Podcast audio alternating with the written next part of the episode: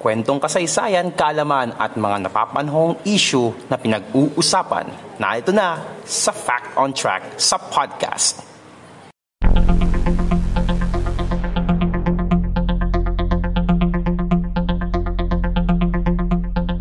Fact on Track sa podcast.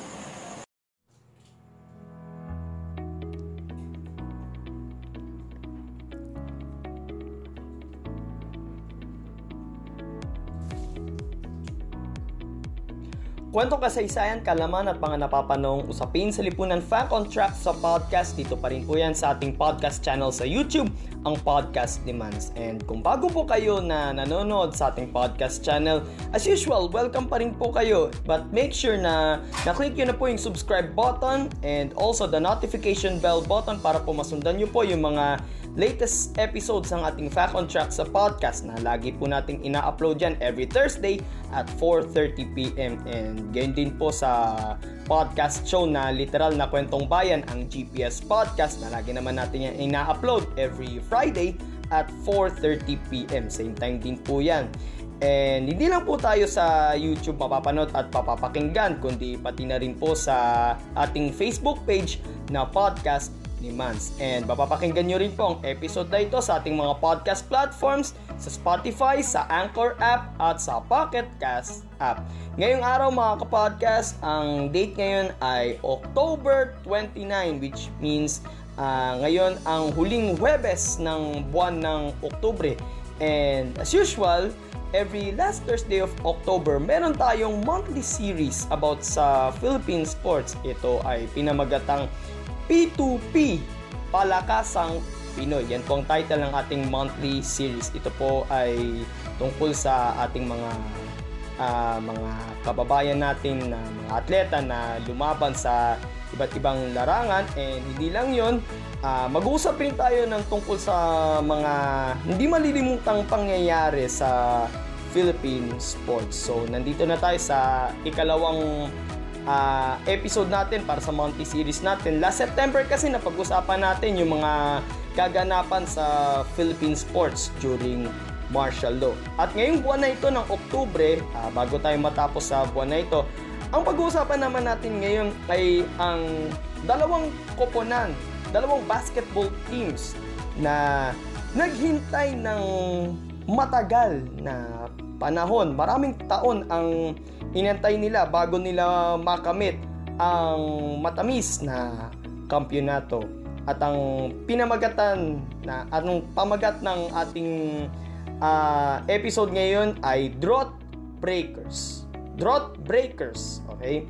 At ang dalawang basketball team na pag-uusapan natin ngayon ay ang NU Bulldogs sa UAAP na kung saan uh, nag-champion sila noong uh, UAAP Season 77 noong 2014. Ito yung parang sabihin natin na uh, first championship nila after 60 years. Isipin mo, 60 years. Okay?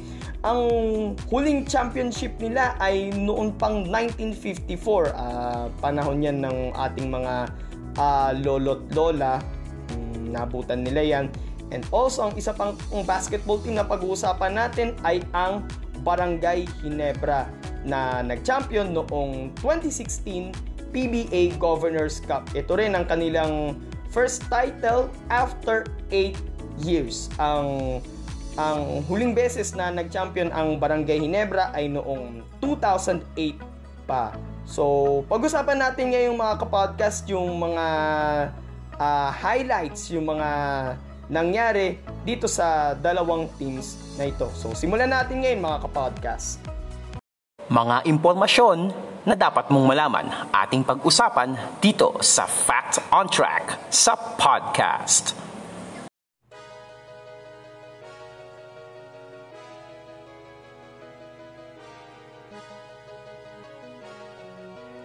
Ang unang basketball team na ating pag-uusapan ay ang National University Bulldogs na nag-champion noong UAAP Season 77 noong 2014. Itong kanilang first title after 60 years. Ang National University or NU ay isa sa apat na founding members ng University Athletic Association of the Philippines o UAAP nang maitatag ito noong 1938. Kasama niya na naging founding members ito ang Far Eastern University or FEU, ang University of Santo Tomas o UST at ang University of the Philippines, UP. Kilala ang paaralan na ito sa kanilang moniker na Bulldogs. Ang kanilang unang kampyonato sa men's basketball ay kanilang nakamit noong September 19, 1954 which is season 17, 1-7 Matapos silang talunin sa finals ang Far Eastern University Tamaraws sa score na 41-36. Noong araw kasi ganitong kabababa yung uh, mga score noon sa basketball kasi that time hindi pa uso noon ang 3-point shot. Nagkaroon lang ng 3-point shot noong 1979 sa sa NBA nga nag-start noon. Eh. Ang kanilang coach noon ay si Leonardo Skip Ginto. Mula noong dekada 80, hindi na nakakatungtong sa Final Four ang NU Bulldogs. Muli silang nakabalik sa Final Four noong 2001, which is from season 64.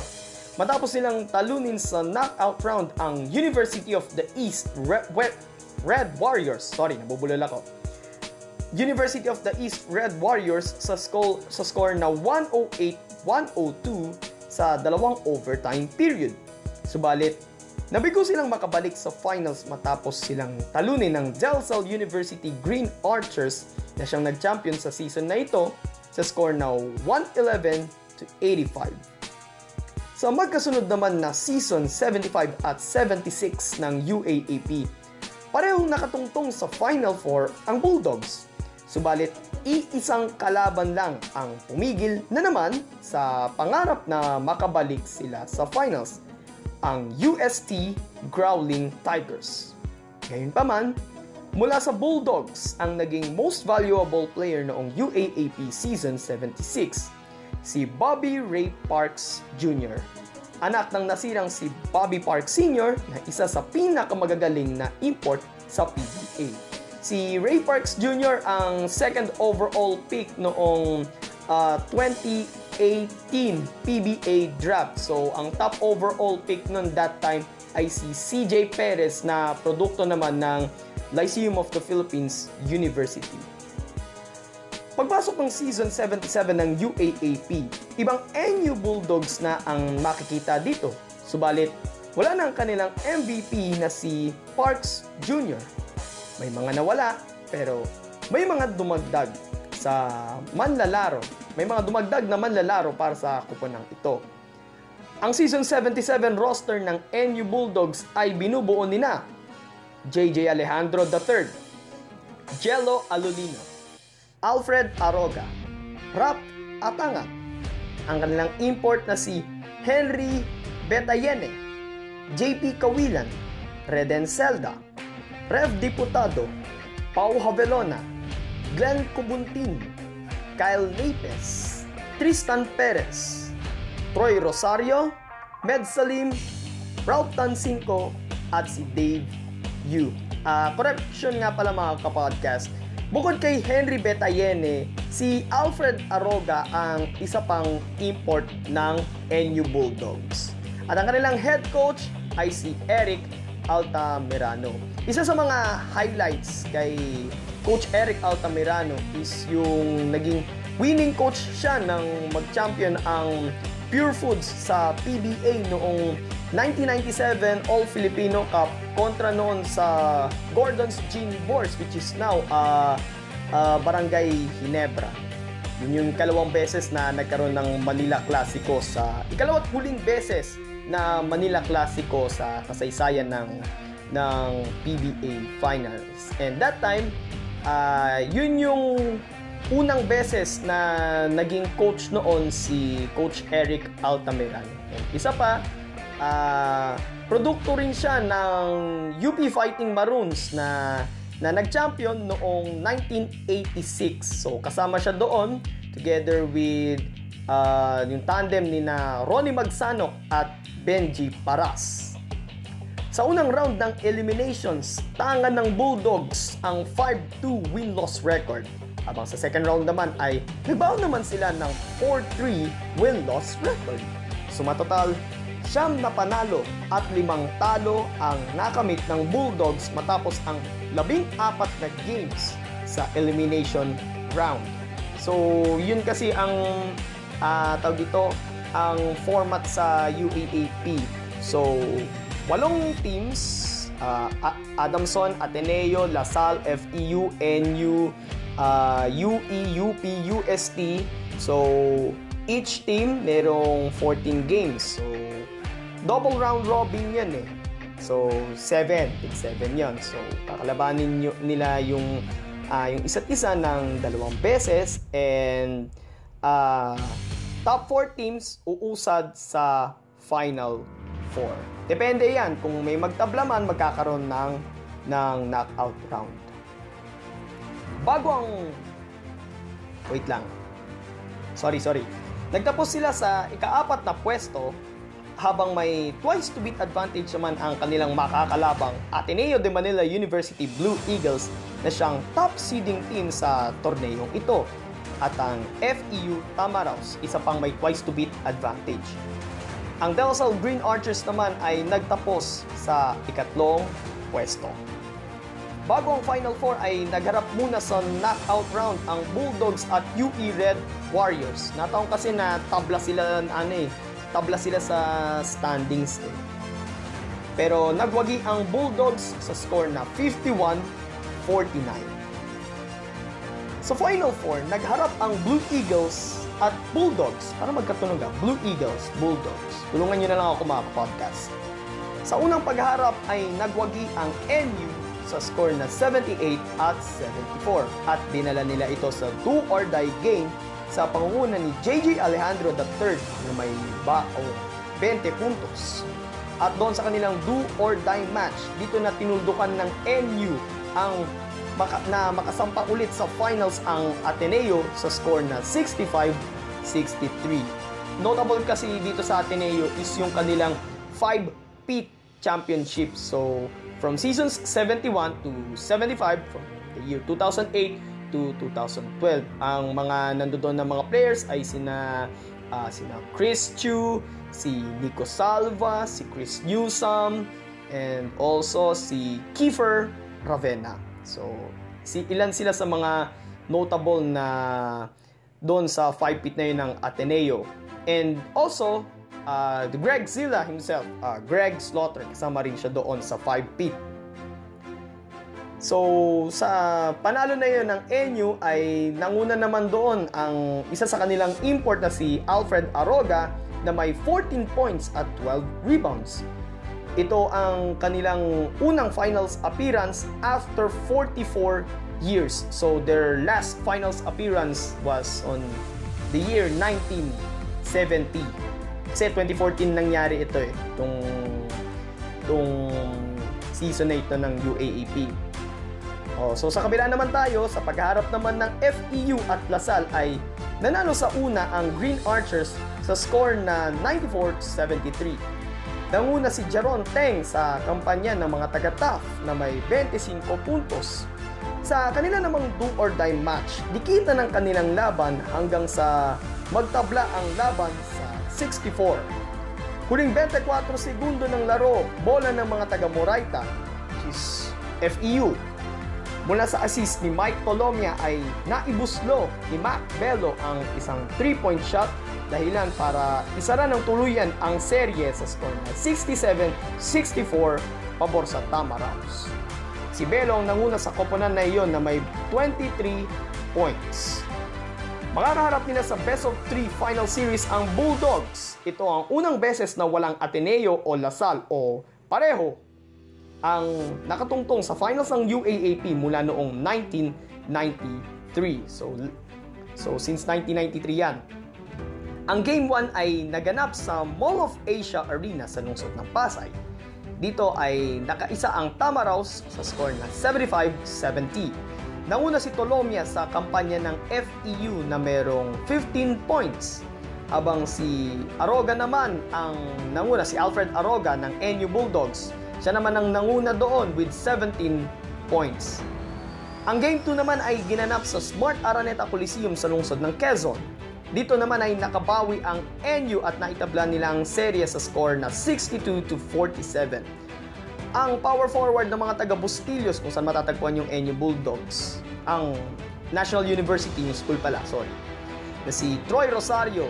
Siya naman ang nanguna dito with 19 points and 14 rebounds.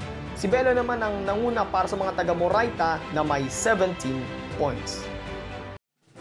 And ladies and gentlemen, here it is. Game 3, the deciding game. So, doon pa rin ito sa Smart Araneta Coliseum. Dito na nilabas ng Bulldogs ang kanilang bangis sa laro. Ang final score, 79, 75, sorry, 75 to 59 at ang NU Bulldogs ang itinanghal na kampyon sa UAAP Season 77 Men's Basketball Tournament. Ito ang kanilang ikalawang titulo matapos silang huling magkampiyon noong 1954 at kaparehas rin ng kanilang kalaban. So 1954 ay kalaban nila ang FEU Tamaraws at 60 years later, taong 2014, ang kalaban nila sa finals, parang nabulol ako, sorry. Ang kalaban nila sa finals ay the same team, FEU Tamaraws ang kanilang import na si Alfred Aroga may 24 points at 18 rebounds ang siyang itinanghal na finals MVP. Fact on Track sa podcast. Mercado with the ball. Naghahanap ng papasahan. Brown yan tumanggap. He lets fly.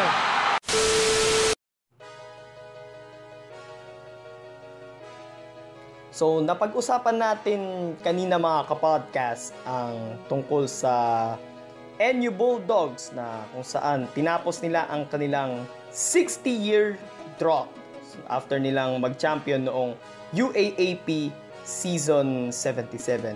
At ngayon naman mga kapodcast, ang pangalawang team naman na pag-uusapan natin ngayon ay ang Barangay Hinebra San Miguel na noong 2016 PBA Governors Cup ay dito na nila tinapos ang kanilang 8-year drought. So, pag-usapan naman natin ngayon ang Barangay Hinebra. So, ito ang pinakasikat na koponan sa Philippine Basketball Association. Kilala ang koponan na ito dahil sa kanilang Never Say Die na battle cry na unang ipinamalas ng living legend at icon ng koponan na si Sonny Jaworski noong 1985. To be exact, October 22, 1985, sa Ultra, kalaban nila ang team ng Northern Cement na kung saan uh, sa second quarter ay doon siya naputukan ng ng labi and lumabas siya sa venue, nagpunta sa I think Medical City yata yon and nagkaroon siya ng 7 stitches sa kanyang uh, labi and late in the third quarter ay nakabalik rin siya sa venue and yet nanalo sila sa game na iyon. So doon na nagsimula yung kanilang battle cry na Never Say Die. Ang 2008 PBA Fiesta Conference ang kanilang huling kampyonato sa kasaysayan ng kanilang prangkisa. Ang kalaban nila doon ay ang Air 21 Express. Nanalo ang Gene Kings sa seryeng 4 wins to 3. Sa susunod na walong taon, dito na mararanasan ng barangay ang kanilang, uh- ang kanilang uhaw sa titulo. Maraming beses na hindi pinalad ang Jeans na makausad sa susunod na round ng playoffs o di kaya sa finals. Sa loob ng walong taon, dalawang beses na nakabalik sa finals ang Hinebra. Ang isa ay noong 2011 PBA Commissioner's Cup na kung saan nakalaban nila ang Talk and Text Tropang Texters. At ang isa naman ay noong 2013 Commissioner's Cup kontra naman sa Alaska Aces. Subalit, pareho silang nabigo sa mga serye na iyon.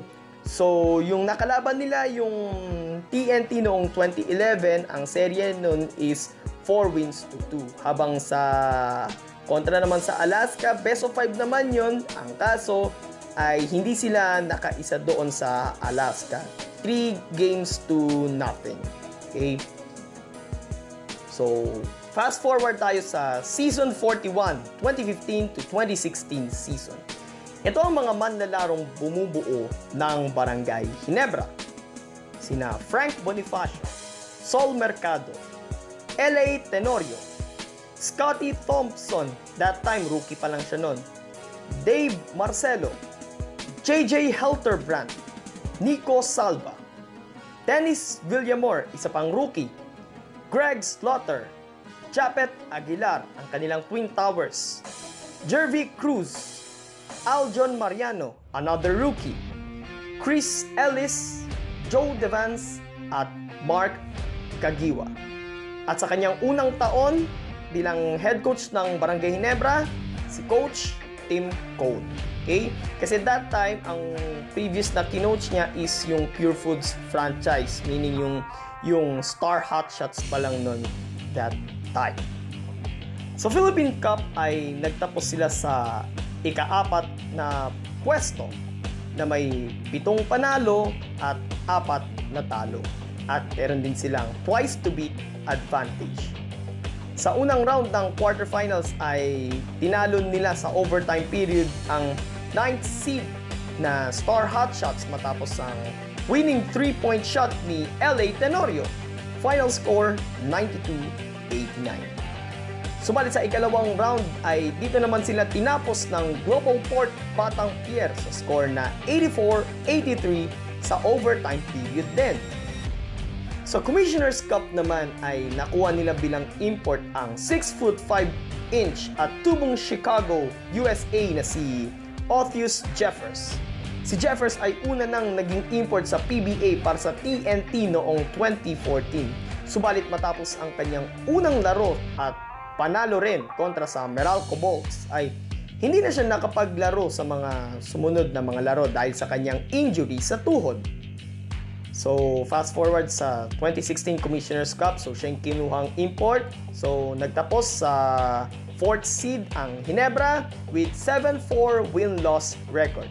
At hinarap nila ang fifth seed na Rain or Shine Elasco Painters sa best of 3 quarterfinals. Ngunit sa kasamang palad ay hindi nakaisa ang Gene Kings sa Elasto Painters na magiging kampyon ng komperensyang yon.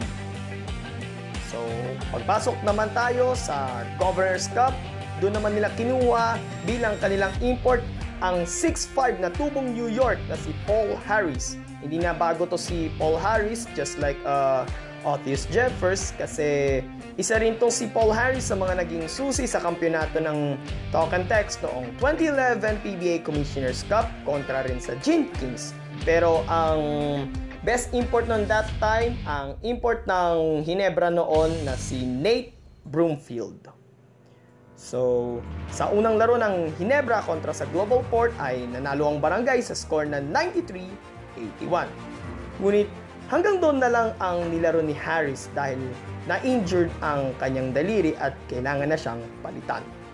So, dito na papasok ang kanilang magiging resident import at tubong Georgia sa Amerika na si Justin Brownlee. Abangan nyo po ngayong linggo mga kapodcast. Ito, for the first time, gagawin natin ito sa ating channel sa podcast ni Man. So, set the date. November 1, this coming Sunday, ay magkakaroon tayo ng special episode sa podcast ni Mans. Ang pag-uusapan natin dito ay kung sino nga ba si Justin Brownlee. So, abangan nyo po yan mga kapodcast ngayong linggo na yan sa YouTube at sa Facebook 10.30 p.m. Okay? So, set the date mga kapodcast. We will talk about uh, Justin Brownlee. So, kasama si Brownlee, nagtapos ang Jenkins sa ikatlong pwesto ng standings na may 8-3 na win-loss record. Meron din silang twice to beat advantage. Hinarap nila sa quarterfinals ang 6th seed na Alaska at tinalo nila ito ng isang beses lang sa score na 109-104. Sa mga hindi nakakaalam kung para saan nga ba itong twice to beat advantage mga kapodcast. So, let me share you this one. So, kapag ang isang team ay merong tatawag na twice to beat advantage, ay yung makakalaban nilang team ay kailangan matalo sila ng dalawang beses. Kasi once na manalo ng isang, isang beses lang itong team na to na may twice to beat advantage ay agad-agad uusad na siya sa next round. So, yung makakalaban nila, kapag natalo nila yung team na to ng dalawang beses, ay sila naman ang uusad sa sa susunod na round. And for the record sa PBA, alam nyo ba mga kapodcast na ang pinakahuling nanalo, hul, pinakahuling nakatalo sa team na may twice to beat advantage ay ang Northport Batang Pierre. Uh, ito ay kontra sa top seeding team noon na NLEX Road Warriors noong 2019 PBA Governors Cup na nangyari yan noong November 27, 2019. So, last year lang yan, mag-iisang taon na yan. So, that time, ang NLEX, ang top seeding team, while ang kalaban nila noon is yung 8th seed na Northport Batang Pier. So, ang Northport ay tinalo nila ang NLEX ng dalawang peses kaya sila nakausad sa semi-finals. So, yun lang yung may share ko sa inyong facts about sa pagkakaroon ng twice to beat advantage. So, usa tayo sa best of 5 semifinals na kung saan nakasagupan naman nila doon ang San Miguel Beermen. So sa game 1, panalo ang Gene Kings sa score na 115 to 108. Tinabla naman ng Beermen ang serye matapos naman silang manalo sa game 2 sa score na 95-92. Dahil naman sa winning jumper ni Japet Aguilar sa Game 3 kaya lumamang muli sa serye ang Barangay at nanalo sila sa score na 97 to 96. Nakaganti ang Beermen at tinambakan pa nila ang Gene Kings sa Game 4 para madala nila ito sa do or die match. At ang final score nun is 101-72. At sa Game 5 naman, dito na tuluyang tinapos ng Hinebra ang kanilang serye matapos ng kanilang tambakan ang San Miguel sa score na 117 to 92. Dito ay makakaharap nila sa best of 7 finals ang Meralco Bolts na tinalo naman nila ang TNT sa kanilang semifinal series 3 games to 1. So, fast forward tayo. Ang Meralco Bolts ay nanalo sa overtime period sa Game 1 sa score na 114 to 109. Ang import ng Bolts na si Allen Durham ang bumuhat sa team na may 46 points at 18 rebounds.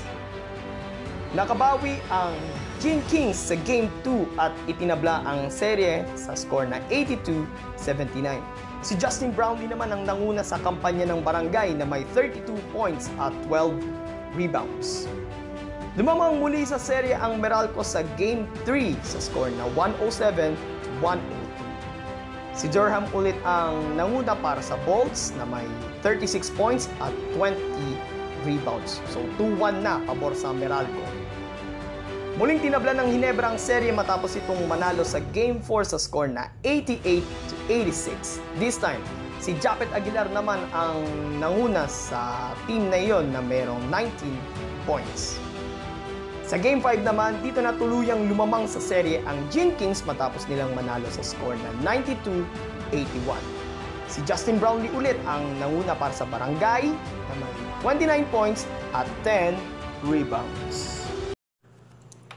At sa Game 6, isang play ang magpapabago sa kasaysayan ng prangkisa ng Barangay Hinebra. Mercado with the ball. Naghahanap ng papasahan. Brown yan tumanggap. He lets fly.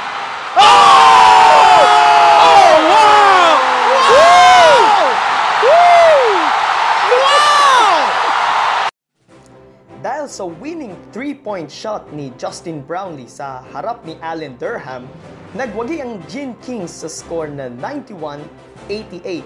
Matapos ang walong taong paghihintay sa kampyonato, muling naghari sa PBA ang Barangay Hinebra.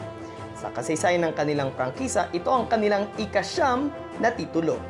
Ang tinaguri ang Tenyente at ngayon ay The General, Iron Man ng PBA si LA Tenorio ang itinanghal na Finals MVP.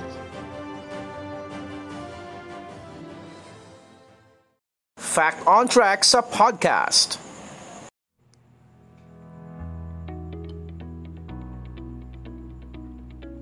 Isa sa mga alam pong naging produkto ng National University Bulldogs na naglaro para sa franchise ng Hinebra ay si Chris Bolado.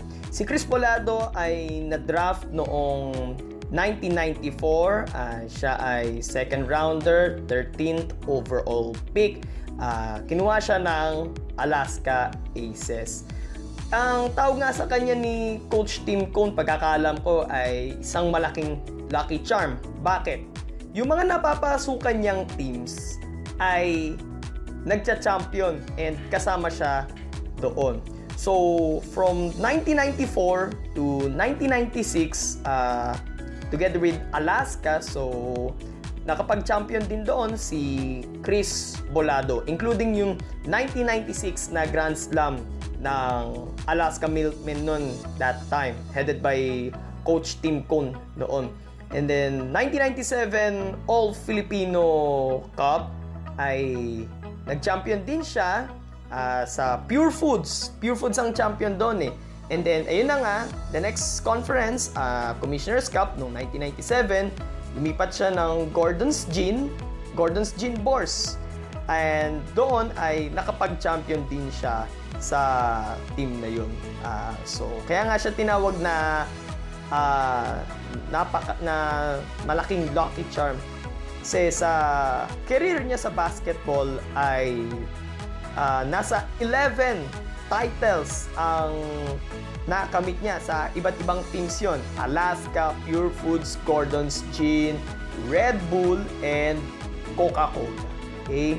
But uh, unfortunately, uh, si Chris Bolado noong 2017 ay namatay siya sa Cambodia due to motorcycle accident. So, rest in peace, General Giant Chris Bolado.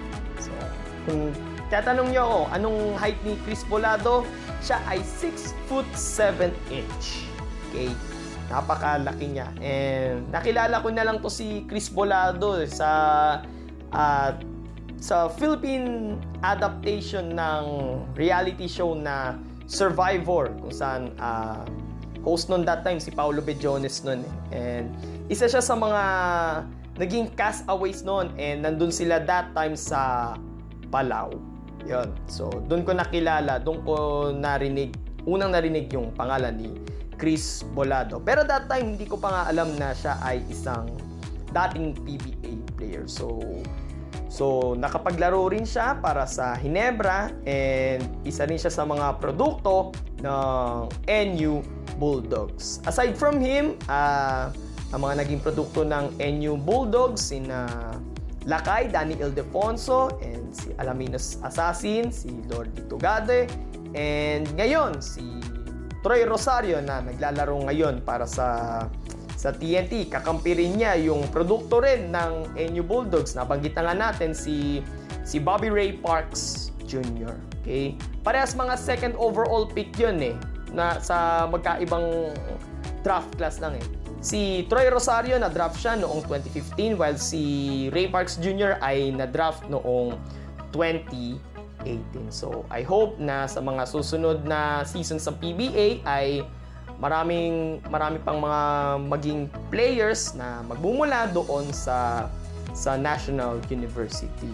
So, dito po nagtatapos ang episode ngayon para sa ating uh, P2P, Palakasang Pinoy Monthly Series. So, kung nagustuhan nyo po yung episode natin ngayon mga kapodcast, like, comment, share, and subscribe sa ating YouTube channel, Podcast Demands. And don't forget to click the notification bell button And don't forget also na i-like ang ating Facebook page, Podcast Demands. And itong episode na ito ay mapapakinggan nyo rin po ito sa Spotify, sa Anchor app at sa Pocket Cast app. Abangan nyo po bukas ang huling yugto ng ating Halloween special ng GPS Podcast tungkol sa kasaysayan ng White Lady sa Balete Drive. So, abangan nyo po yan bu- uh, bukas. Tama, bukas, 4.30pm. Ito po si Mans at ito ang Fact on Track sa podcast dito sa podcast ni Mans. God bless everyone. God bless the Philippines. Purihin po ang Panginoon.